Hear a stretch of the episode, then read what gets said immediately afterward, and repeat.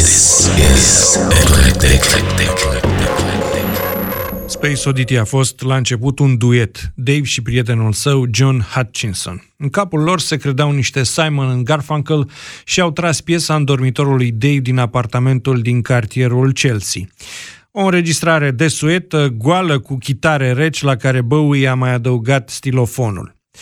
George Martin, producătorul The Beatles, a dat cu flit piesei, Tony Visconti a spus și el pas, Tony chiar s-a arătat dezamăgit de piesă și a numit o muzică de reclame, simplă. Așa că piesa a ajuns la Gus Dudgeon. Visconti și Dudgeon, doi producători aflați aproape la poluri opuse.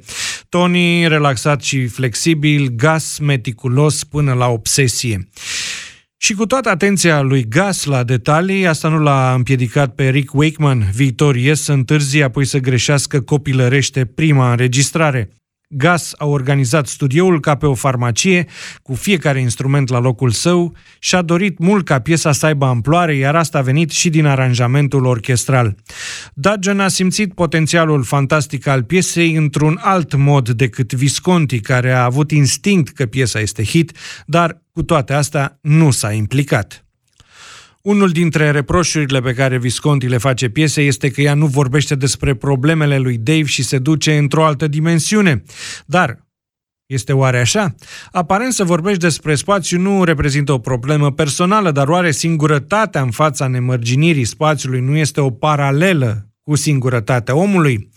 Când a scris cântecul, Bowie tocmai se despărțise de actrița Hermione Fartingale, așa că putem găsi o conexiune între singurătatea și melancolia majorului Tom și Dave însuși. Punctul de plecare s-ar putea să fie altul, filmul lui Stanley Kubrick, uh, Odiseea Spațială 2001. A recunoscut-o la un moment dat și Bowie, dar nu aș merge până la capăt pe mâna lui. Dave a mai avut momente când a indus presa în eroare cu mesaje contradictorii. Eu cred că el a profitat de film și de misiunea de aselenizare a lunii pentru a ascunde o problemă interioară serioasă pe care a purtat-o toată viața. Spațiul interior devine define printr-o metaforă spațiu cosmic. Space Oddity. Deschide o serie destul de lungă de piese unde este dezvăluită fascinația lui Bowie pentru univers. Life on Mars, Starman, Ziggy Stardust, Hello Space Boy, Dancing Out in Space, Born in a UFO, Lazarus și vizual în Black Star. Majorul Tom nu-și încheie misiunea în Space Oddity, el uh, reapare în Ashes to Ashes și ține pasul cu tendințele marelui coordonator. We know Major Tom's a junkie. Apare și în Halo Space Boy în remixul Pet Shop Boys, dar aici pare să nu mai fie Bowie. Este în sfârșit uh, majorul Tom liber? Nici vorbă, îl regăsim în Black Star, în text nu este pomenit, dar îl vedem sprijinit de o stâncă, mort. Dar eliberarea totală este făcută pe Lazarus, unde Bowie încheie definitiv cercul personajelor celebre. Look up here, I'm in heaven.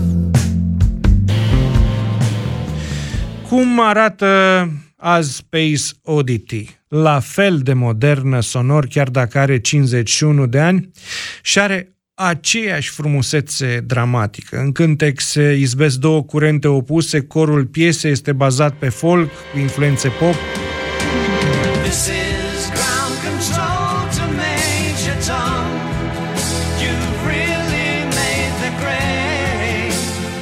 iar lucrurile ce par secundare, cum ar fi chitara electrică și sintetizatorul, completează fantastic tabloul.